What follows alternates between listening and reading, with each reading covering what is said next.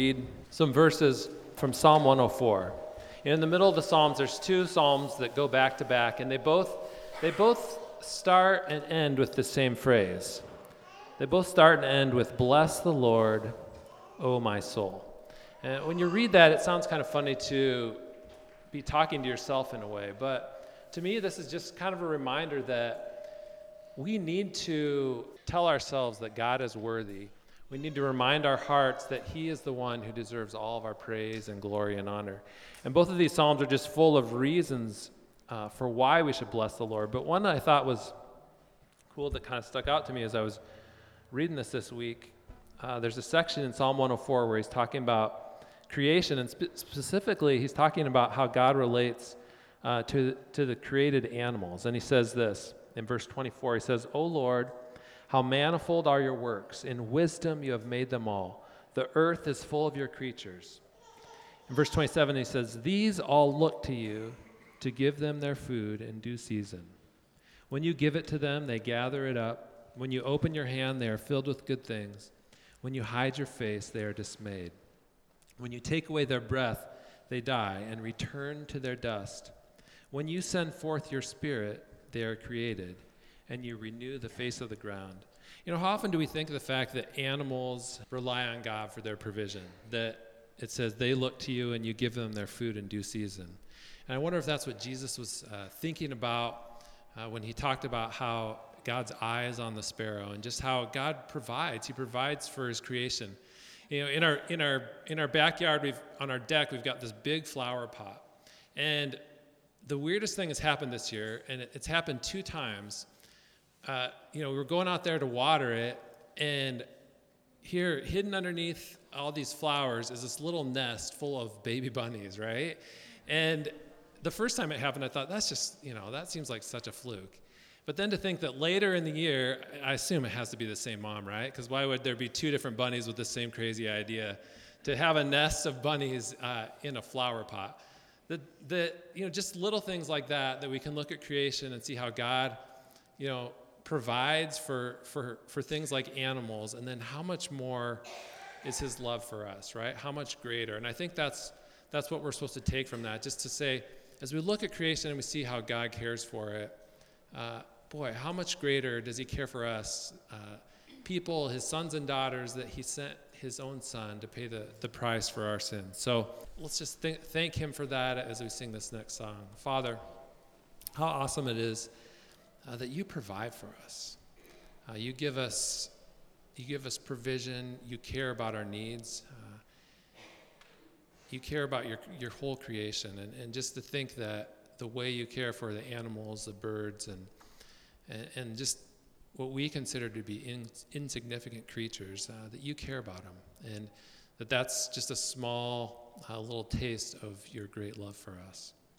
Uh, Lord, may you just lift our hearts to you today and just worship and in praise and in adoration. It's in Jesus' name we pray.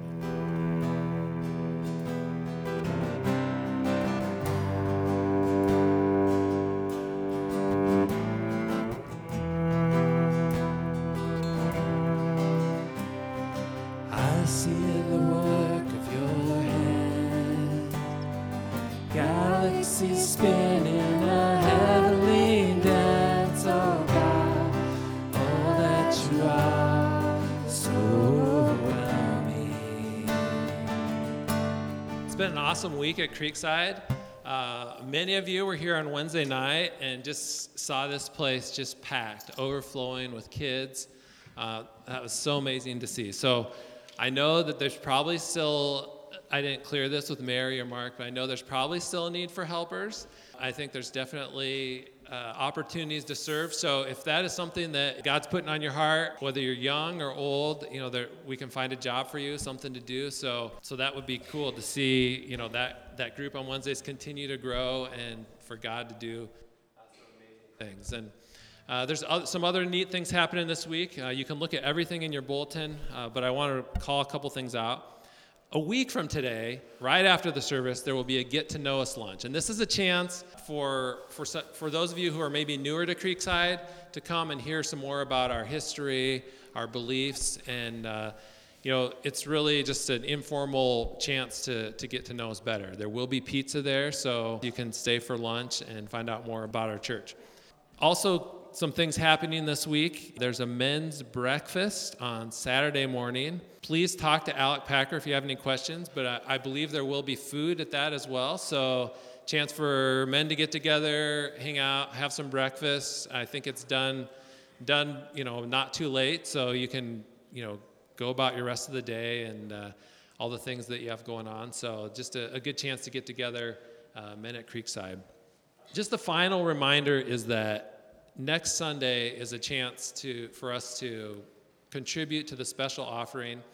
There's a letter out there. Please pick one up if, if you want to find out some more details. But to really just summarize it, there's going to be a chance to, to give on that day to the lighting upgrade. This is, is uh, the vote that we had uh, two weeks past that we were just thankful to see uh, a lot of support for. But there's going to be a chance to either give a, a one time offering next week or to place a, a pledge card in the basket saying, hey, this is additional amount that I am able to give between now and the end of the year. So this isn't something that we're making a huge deal about, but it is important, and it, would just be neat to see uh, God really provide through this church and, and cover this this need. Because what we really don't want to do is have to to go into debt. We're really blessed that oh, about 50% of the funds are already in place, but we're really praying for God's provision to help close the gap. And uh, next Sunday is opportunity to give towards that. So, all these exciting things that are happening, um, we need lights for all of them. So, uh, this is just a, a, practical need that we have a chance to kind of come together and, and help contribute towards next week. So that is all the announcements I have. I'm going to call Mike Nicewarner up, and then after he shares some important information about small groups, then Steve will come up after that. There's a lot of great people. God has brought us all together and I look around, and I've been going to this church for a little while, and there are people in this room that I know okay. I don't know you well enough. Everybody who's here today, look around. Look around at the people around you. There's people you know, there's people you'd like to know better. Sunday morning, we get a chance to chat a little bit, but not enough to get to know each other deeper. Wednesday night, a lot of us are working with Awana, working with different programs. We are busy. Sometimes we get a chance to talk, sometimes we don't. Small groups are specifically for us to have that time to fellowship, to get to know each other at a deeper level, to worship God at a different level, to study at a different level. And something that I know I benefit from a lot, and I'm hoping you would too. So we have a table in the foyer and uh, some sign up sheets if you're interested, and I hope you are get involved in small groups. We want to be very accommodating, so schedules we can work around. If it's every week, every other week, if it's a long term, short term, if you want to do it for whatever length of time, if you want to meet here in the church or in your house, you can host a small group in your house. That would be fine. If you're able to do that, that would be great. If you're able to lead and you want to facilitate the small group discussion, that would be great. Indicate that on the sheet when you sign up please, I'm just looking forward to everybody getting to know everybody else a little bit better. Thanks. Pastor Steve? I invite you to pray with me if you would. Father in heaven, uh, we have sung your praise this morning. We have honored you through our lips in praise to you. I pray now that you would help us to honor you through the study of your word as we open it up I pray that you'd speak to each of our hearts in a way that we need to be spoken to. And I thank you for the faithfulness of your word and the power of your spirit to do its work, to change us, to transform us, to mold us and shape us for your good, for your glory, and for the gain of your kingdom. We pray it in Jesus' name. Amen. Well, in Northwest Iowa, if you're a, a cyclist, a bicyclist, you will go out and you will change things up a bit because you will go out during the day when the wind is blowing. And in northwest Iowa, there's a reason they put windmills in northwest Iowa. Okay, you have to have a sustained wind of 12 miles an hour to turn a windmill. Okay, so you see a windmill turning, there's a sustained wind of at least 12 miles an hour at that level. I'm telling you, having lived in northwest Iowa for over 30 years of my life, or northern Iowa for 30 years of my life, the winds blow all the time. And so when you're cycling, you go out and, and if you want full orbed training, you ride into the wind because the into the wind training gives you resistance that mimics or simulates the gravitational pull of going up and down hills, of which there are very few. In the metro, I don't notice the wind, but there are hills. And so cyclists train on the hills because they're present any athlete will change things up and do different sorts of exercises to get full orbed training. It's no different with spiritual conditioning. We need different sorts of exercises, different sorts of activities that will help us fully develop our spiritual lives. And so this morning, uh, for those of you who may be visiting, we're on the end, we're finishing up our series of summer workouts for spiritual training. And we're concluding with one of the most difficult workouts a workout that challenges us spiritually in the area is giving. Giving, yeah. And you think, oh, well, it's not accidental that he's preaching on giving. No, it's not accidental. In fact, it's intentional because that was what we had set up when we set up the series that this would be the concluding message, but it is absolutely providential that I'm preaching this message a week ahead of this offering that we're going to take next week because when our preaching team planned the series, we had no idea we were even going to do a lighting remodeling project, let alone be taking up a special offering. The problem is with giving is that uh, there are certain things that are, that are happening. Richard Halverson, who used to be the chaplain for the U.S. Senate, has been quoted to say this All through Scripture, there is an intimate correlation between the development of a man's character and how he handles money. What's interesting to me is that the level of giving now, Christians are currently giving 2.5% of their income now, during the Depression, they were giving 3.3%. During the Depression, giving 3.3% of their giving.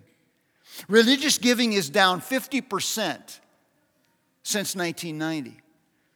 And I say these things because it's a matter of negligence, and negligence is a matter of either ignorance or disobedience. And this morning, we're going to look at a challenge to both of those, predominantly on the area of trying to eliminate the ignorance that comes along with the lack of giving. And we're going to do so by looking at a couple of the reasons that the scripture gives us for actually participating in giving to God and His work. And so I have my Bible open to Proverbs chapter 3, and that's where we're going to start because we're going to look at two commands, one in Proverbs 3 and one in Malachi 3, and see what God has to say about the issue of giving for spiritual training. I'm going to read through uh, chapter 3, Proverbs chapter 3, verses 9 and 10, and we're going to look at a couple of factors that play into why we should be considering giving as a reason to honor God, which would be honoring Him through our giving. It's Proverbs chapter 3, verses 9 and 10. Here we go. Honor the Lord from your wealth and from the first of all your produce, so your barns will be filled with plenty and your vats overflow with new wine. Now, what you don't see in that snapshot is that Proverbs 3 begins and goes all the way through chapter 3, verse 11, 1 through 11, with a series of commands, and then the result of keeping the commands, which reflect wisdom that he is admonishing them to uh, undertake. And in these verses, we discover two factors to consider in following the path of wisdom when it comes to giving. First is the reason to give, which is in verse 9. Honor the Lord, he says. Honor the Lord. Honor the Lord from your wealth. What does it mean to honor? That's the first question we need to ask. What does it mean to honor? How would we honor God from our wealth? Well, the Hebrew word honor is kabod, translated here is kabod, which means actually heavy. Literally, heavy. Heavy the Lord. No, figuratively, it means make the Lord heavy in your mind, make him weighty, make him important. He is to be significant in our eyes. So, to honor the Lord or to honor anyone is to treat them as important. To honor God is to treat him as significant. Carrie Underwood was the fourth winner of American Idol. And since that time, Carrie Underwood has been inducted into the Hollywood Walk of Fame, into the Grand Ole Opry Hall of Fame, the Oklahoma uh, State Hall of Fame, the Oklahoma Music Hall of Fame. She's famous. She's been honored and held up and esteemed highly. The text of Scripture says that spiritually wise people honor God. We make him weighty, we make him significant through our wealth. Well, then you say, well, what is wealth? Or we should say, answer the question, what is wealth? What eh, wealth, as someone has defined it, is whatever makes life easy. I mean, Sustenance is what you need to live. Wealth is whatever makes life easy. So, from whatever it is that we have that makes life easy, we're to make much of God. We're to take from it and make much of God with it. What makes our life easy? You say, well, but I'm not, that's fine. Good. I'm glad he's not preaching to me now because I'm not wealthy.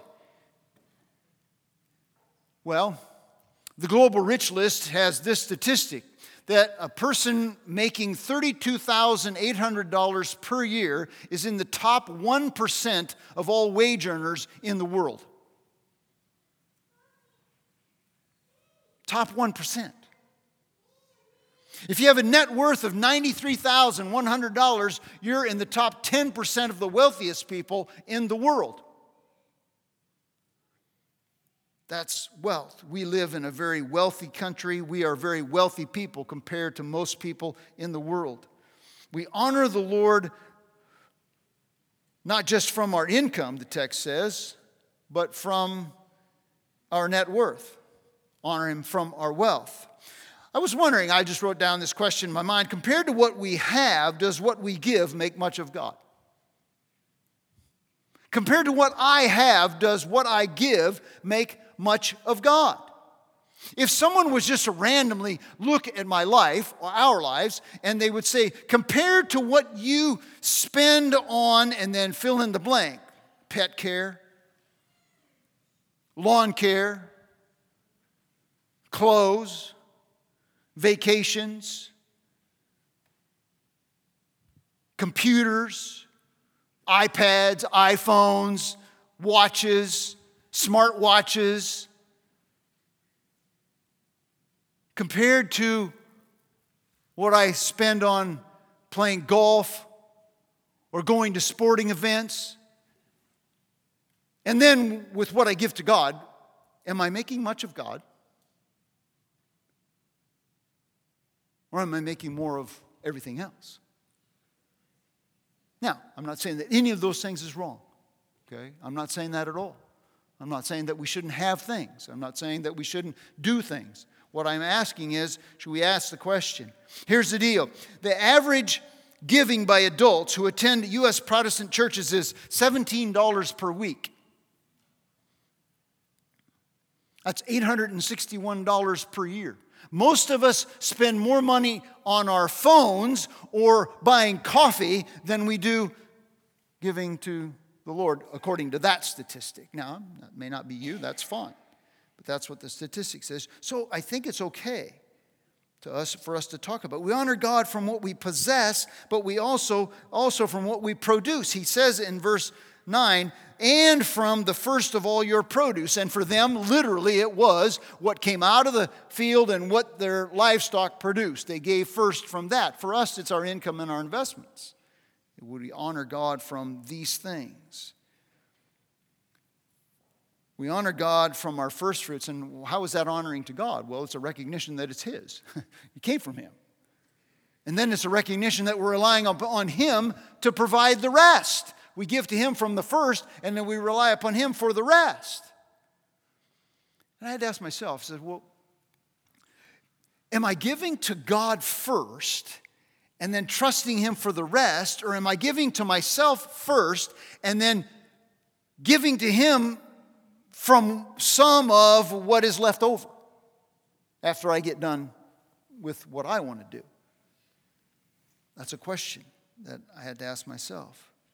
So that's the, the, the reason was to honor God. The result of honoring God is given in verse 10. So, and it's important that we understand that this is the reason, that, this is a result, not the reason we give. The reason we give is to honor God. The result of giving is the blessing. That's why the so is there. The so indicates that the reward is not the reason, it is the result of our giving. Okay? Those who honor God will be blessed. That's what he says. Now, I am not preaching. I am not preaching health and wealth prosperity gospel. I'm not preaching that this is the only way that you can be extravagant. He says he'll honor you, he'll bless you, but he doesn't say he's going to, he's going to give you more than you need, but not all that you want necessarily. He's not talking about opulence, he's talking about excess. Okay, there's going to be excess. There's going to be more than what you want. This is the Old Testament counterpart to Luke chapter 6, verse 38, where Jesus says, Give and it will be given to you. Good measure, pressed down, shaken together, and running over. Cannot, uh, cannot outgive God. The one who sows little will what? Reap little. The one who sows much will reap much. I brought something two things actually for you this morning. So you can see this, everybody can see this, okay? This is an aluminum scoop shovel. This is a dirt or gravel shovel, okay? Now I want you to listen to what Captain Levy, a believer from Philadelphia, said. He was asked how he could give so much to the Lord's work and still possess great wealth. And Captain replied, Oh, as I shovel it out, he shovels it in. And the Lord has a bigger shovel than I do. We shovel it out, he shovels it in. He has a bigger shovel than I do. I like what Matthew Henry said in his commentary. He said that it's, it, is, it is giving, it is the way to make little much and much more. It's the surest and safest method of thriving. We're not promised riches beyond our understanding, but we are promised that we would not have opulence, but that we would have a blessing. That's what it says when your, your barns will be filled and your vats will overflow in Proverbs chapter 3. I want you to look at 2 Corinthians chapter 9, verse 11. I think we have that on the screen. You will be enriched in everything for all your liberality, which through us is producing thanksgiving to God. Why would we honor God? Well, that's a good question. Malachi, which is the last book in the Old Testament, which is where we're going next, in Malachi chapter 1, uh, we read these words. If you look at the screen or in there, or Malachi chapter 1, verse 14 For I am a great king, says the Lord of hosts, and my name is feared among the nations. We have a deficient and diminished and anemic view of who God is then we're not going to want to honor him. But when we understand that he is both our creator, he is our sovereign creator, and he's our loving master who provides for us our only hope of redemption, then it becomes, oh, yes, he is much more important. He is, his majesty demands and his holiness demands our obedience. And because of our lack of obedience, we deserve his punishment. But his great mercy extends to us the possibility of forgiveness through the sacrifice of his son Jesus on the cross. He's the only one deserving of our honor. And so we give to God because our giving honors him. Secondly, through our giving, we demonstrate our trust in God. And this is Malachi chapter 3, and I'm going to read verses 7 through 12. From the days of your fathers, you have turned aside from my statutes and have not kept them. Return to me, and I will return to you, says the Lord of hosts. But you say, How shall we return? Will a man, this is God's response in verse 8, will a man rob God and yet you are robbing me? But you say, How have we robbed you? And he answers, Malachi chapter 3, verse 8, in tithes and offerings. Verse 9, you are cursed with a curse, for you are robbing me, the whole nation of you. Bring the whole tithe into the storehouse, so that there may be food in my house. And test me now in this, says the Lord of hosts, if I will not open for you the windows of heaven and pour out for you a blessing until it overflows. Then I will rebuke the devourer for you, so that it may not destroy the fruits of the ground, nor will your vine. Eh, Nor your, will your vine in the field cast its grapes, says the Lord of hosts, and all the nations will call you blessed, for you will be a delightful land, says the Lord of hosts. We honor God through our giving, we trust God in our giving. And there are three considerations that reveal that giving is a means of trusting. And the first one is kind of a, a, negative demonstration, which is our refusal to give. In fact, our refusal to give in this text shows that we lack faith, that we're not trusting. What happened in the hundred years after the exiles had returned from Babylon into the promised land is that the temple had been reconstructed, but they had fallen into spiritual apathy and moral decadence, which means they were living nasty lives, okay? Not honoring God. He was not their king, they were not treating him as their king. And he says in verse 7 From the days of your fathers, you have turned aside from my statutes, disobedience. And Malachi called them to return to God through giving, since the whole nation, the demonstration of their rebellion was that they weren't giving to God. Well, actually, it's not that they weren't giving, they were giving, but they were giving deficient and defiled sacrifices. You know, it's like this. I was uh, sitting in a Bible study one time, and uh, not here, and uh, one of the gals was sitting there and she says, You know, I, I, I, had a bunch of old books and I was on my way to the curb to take them out to the trash, and then I thought, I wonder if the church could use them. Yeah, because God really needs our junk. And that's really honoring to Him to give Him our trash. No, that's what they were doing their refusal to give God. He says, You're robbing me. He says, The whole nation. He says, Bring the tithe, the whole tithe, into the store. And you know, there was a, there was a history teacher in uh, another town that I used to live in, and he, he, he pronounced it tithy. Uh, you bring the tithy. Uh, obviously, he hadn't been to Sunday school very much, but so you bring the tithy. So bring the whole tithe into the storehouse. The tithe is at 10%. And I want you to see on the screen Leviticus chapter 27, verse 30, that the tithe is everything.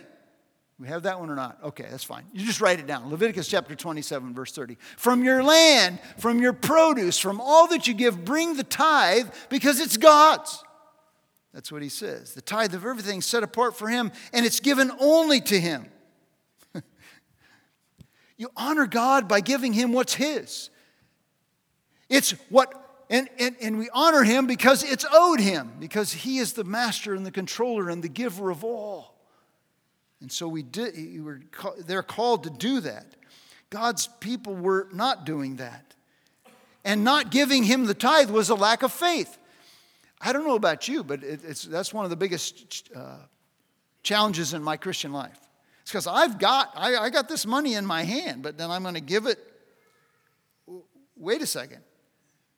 I got, I've got it. I could do something. I got a lot of things I could do it, but then I'm going to give it to God and trust that God is going to take care of the things that I think I need and actually some of the stuff I actually do need.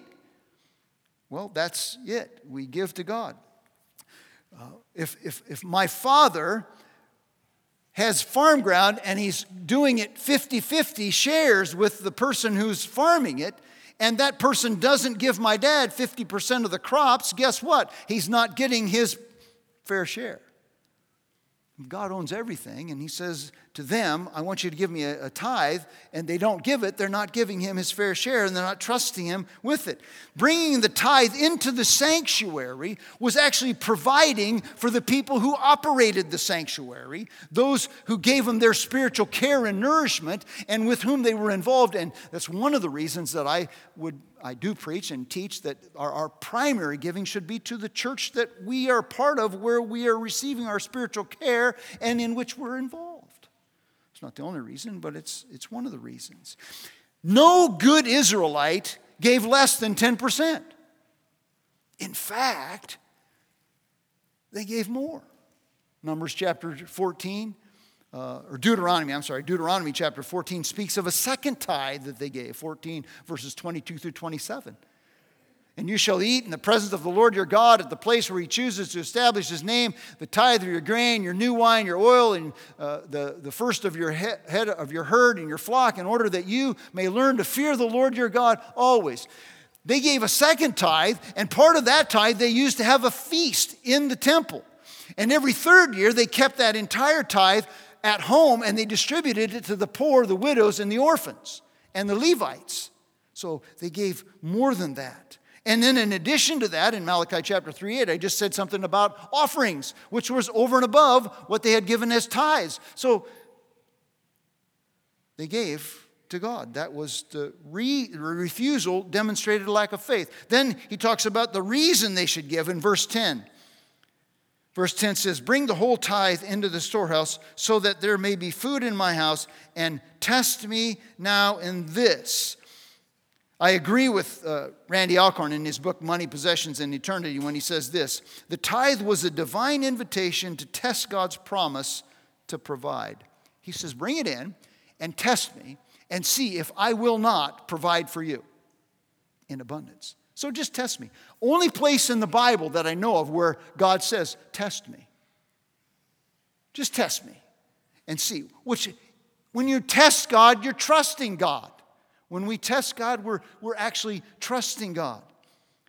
And we see it in that passage that we just read that they will learn to fear the Lord, that they'll learn to trust God, learn to fear Him. To test me is to, is to prove whether or not God will fail or not. It's to put God to the test. I don't know if you heard this. There was a, some guys over, a couple of guys over, kind of treasure hunter guys in uh, Scotland, and they found 200 coins from the 14th century. Okay, just recently, just this past week, from a battlefield. Now the coins are being what? Tested to see if they're authentic to see if they're genuine. God says to the Israelites then, which I think is just as valid today, is to test me and see that if you give to me, I will not provide for you. Now, you say, well, but the Bible in the New Testament doesn't say anything about tithing. Absolutely correct. It doesn't say anything about tithing. In the New Testament, the Bible never says you have to give 10%. The principles of giving in the New Testament are these we're supposed to give regularly to the Lord. Okay, 1 Corinthians 16. We're supposed to give proportionately as we may prosper. Okay, generously. 2 Corinthians chapter 8, verse 20. We're supposed to give intentionally and cheerfully. Tithe served then, and I think it does now, as kind of like the baseline. That's kind of scary. it's like that was the, that's where they started. And that's where we're, we're afraid God wants us to stop. Oh no. And they said that's where, that's where we're starting. Do you know that 80% of Americans give only 2% of their income? I mean, that's if, if, if, they're going to church. And it wasn't any easier for them to give then than it is for us to give now, I don't think. Refusal to give is a lack of trust. The reason we give is to test, to trust God. And the result of our giving, if you look at the end of verse 10 of Malachi chapter 3, he says, If I will not open for you the windows of heaven. What does he mean? Literally, it would rain. And if it rained, then their crops would be nourished, they would produce a bountiful harvest, and they would be blessed. Figuratively, for us, it just means that God would bless us in some way and take care of us and provide for us. And the three ways that they're promised this blessing. First one I just mentioned is an abundant provision. God would open it up. And again, he says it'll overflow. Again, this is not well, you know, I, I, mean, I'm not building a house in Malibu, so you don't have to give money to the church for that to take place. I mean, it's just not what we're talking about here. It's not like, well, if, if you give God's guaranteeing you that you're going to own the, the latest BMW SUV, you know, there's no promise in Scripture like that. That if you give generously, that God somehow has a, has a, a lake home for you guaranteed. No, that's not it. What he's saying is, I will give you more than you need. And I would submit that most of us already have more than we need. And if we think that's otherwise, we should probably spend a day talking to someone in a different part of where we country where we live or in a different country of the world where I'm doing, I'm doing premarital counseling right now with a, with a person, and uh, this person grew up in a, in a home where they're lucky if they get one meal a day. And I'm talking the meal is not steak and potatoes, fish and rice, maybe. Says abundant provision and then ample protection. Notice he says in verse 11, I'm going to take out that because they were not giving to God, they were cursed. Those who give those who don't give to God were cursed here, and those who did give were blessed. And they were being cursed by locusts and animals and things that were trashing their crops. And he said, I'm going to get rid of them. Uh, that's my paraphrase of verse 11, okay, Malachi chapter 3. I'm going to take care of what's destroying you. God will protect us. And finally, appropriate recognition. I love this. In verse 12, he says, And all the nations will call you blessed. See what the deal is? When we give to God, God takes care of us, and it is a way of declaring God's glory to the world. He gives to us in excess not so that we'll hoard it, but so that we'll honor Him with it. Not so that we store it up, but so that we will shovel it out and use it for His glory. And other people look and they say, Whoa, it becomes a testimony. And so the principle is as we trust God in giving, He will provide for us, He'll protect us, and He will prosper us beyond our needs for His glory not just for our comfort. And again, you know, we can read uh, Uh, 1 Timothy chapter 6, verses 17 through 19. All good things. He blesses us with all good things to enjoy. I'm not saying that we shouldn't enjoy some of the good things and the good things that God blesses us with, but we also need to realize that where they came from and give Him glory. You may be sitting here this morning and you think, well, I don't know, this, why would I give to God? I don't even believe in God. You know, why, why would I want to give to God? which is absolutely a good question. When, when anybody, believers, when you go to a concert, for Pete's sakes, I can't even believe my wife wanted to go to one of these concerts at the state fair, and she's like, Well, do you want to go to this concert? Well, how much is it? No. Absolutely not. I said, I wouldn't even, you know, it's like, I know, bless all of you who went. You know, that's great. You know, I, am not, again, I'm not judging you for going. I'm just saying for me, it wasn't a value. But when you buy the ticket, you honor the person who's the performer. I was at a ball game yesterday, for Pete's sake, so I was honoring the people who were playing, you know. And I spent just as much for that as I would have if I went to the concert, okay? And I got way more grins and giggles out of it you know, so it was just worth more to me. Value added, it was what it was worth to me. But the point is that when we do this, we honor them. So if you're here this morning and you don't know Jesus as your Lord and Savior, every time you go to a concert or a ball game or buy something, you honor the performer, right? And all I'm saying is, I want to challenge you with the fact that only when you realize, only if you realize that the God who created you, He is the master creator. He is a loving and awesome Savior. Only then Will it be worth anything to you to honor him? Will it make sense for you to honor him as, as, as king? Because he created us. And we rebelled against him. And because we rebelled against him, we deserve his wrath and his judgment. But in his love and his mercy, he made a way for us to be forgiven through the sacrifice of his son on the cross. So that when Jesus died, he paid the penalty for sin that you and I deserve to pay. That if we would trust and accept his gift in our behalf, that we would be forgiven. No, there's no greater debt that I owe than what was paid at Calvary.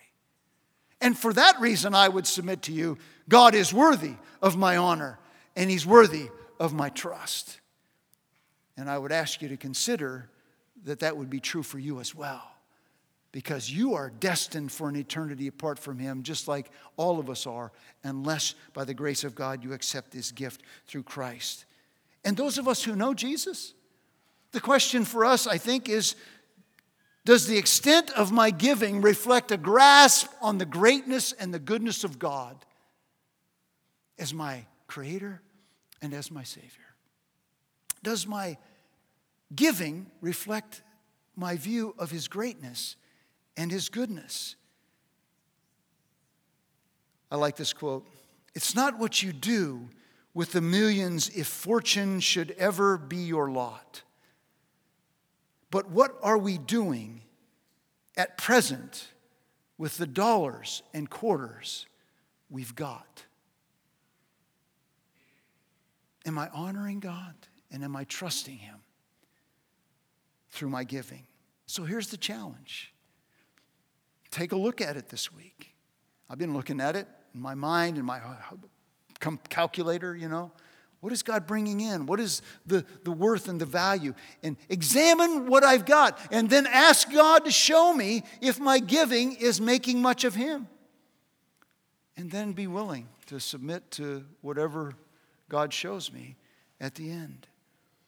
You know, when we break bread and we drink this cup at the close of our service, they're symbols of the body and the blood of Christ whom God gave us as a sacrifice for our sins. He gave us that which was most valuable to Him. So, how could we not, who have received this gift, give to Him what is of really no consequence to Him? Seems to be worth a lot to us but in generosity and compassion. So, how could we not give? He deserves our honor and our trust. If you're here this morning and you know Jesus as your Lord and Savior, I invite you to take a moment or two to reflect on your own heart, confess any known sin, and then come up and or to the back or up to the front and, and break bread and drink the cup in remembrance of what Christ has done for us. Let's pray. Father, I thank you uh, that you are a God who's deserving of our honor, you're deserving of our trust, and I pray that this is just one way that we can demonstrate our, our honor and our trust in you is through giving. And now, as we break this bread and as we drink this cup, help us by your grace to reflect upon the sacrifice of Christ who paid it all so that we could be forgiven and that we would realize that you were absolutely worth all that we could give you in honor and all that we could demonstrate to you in trusting you. We pray in Jesus' name. Amen.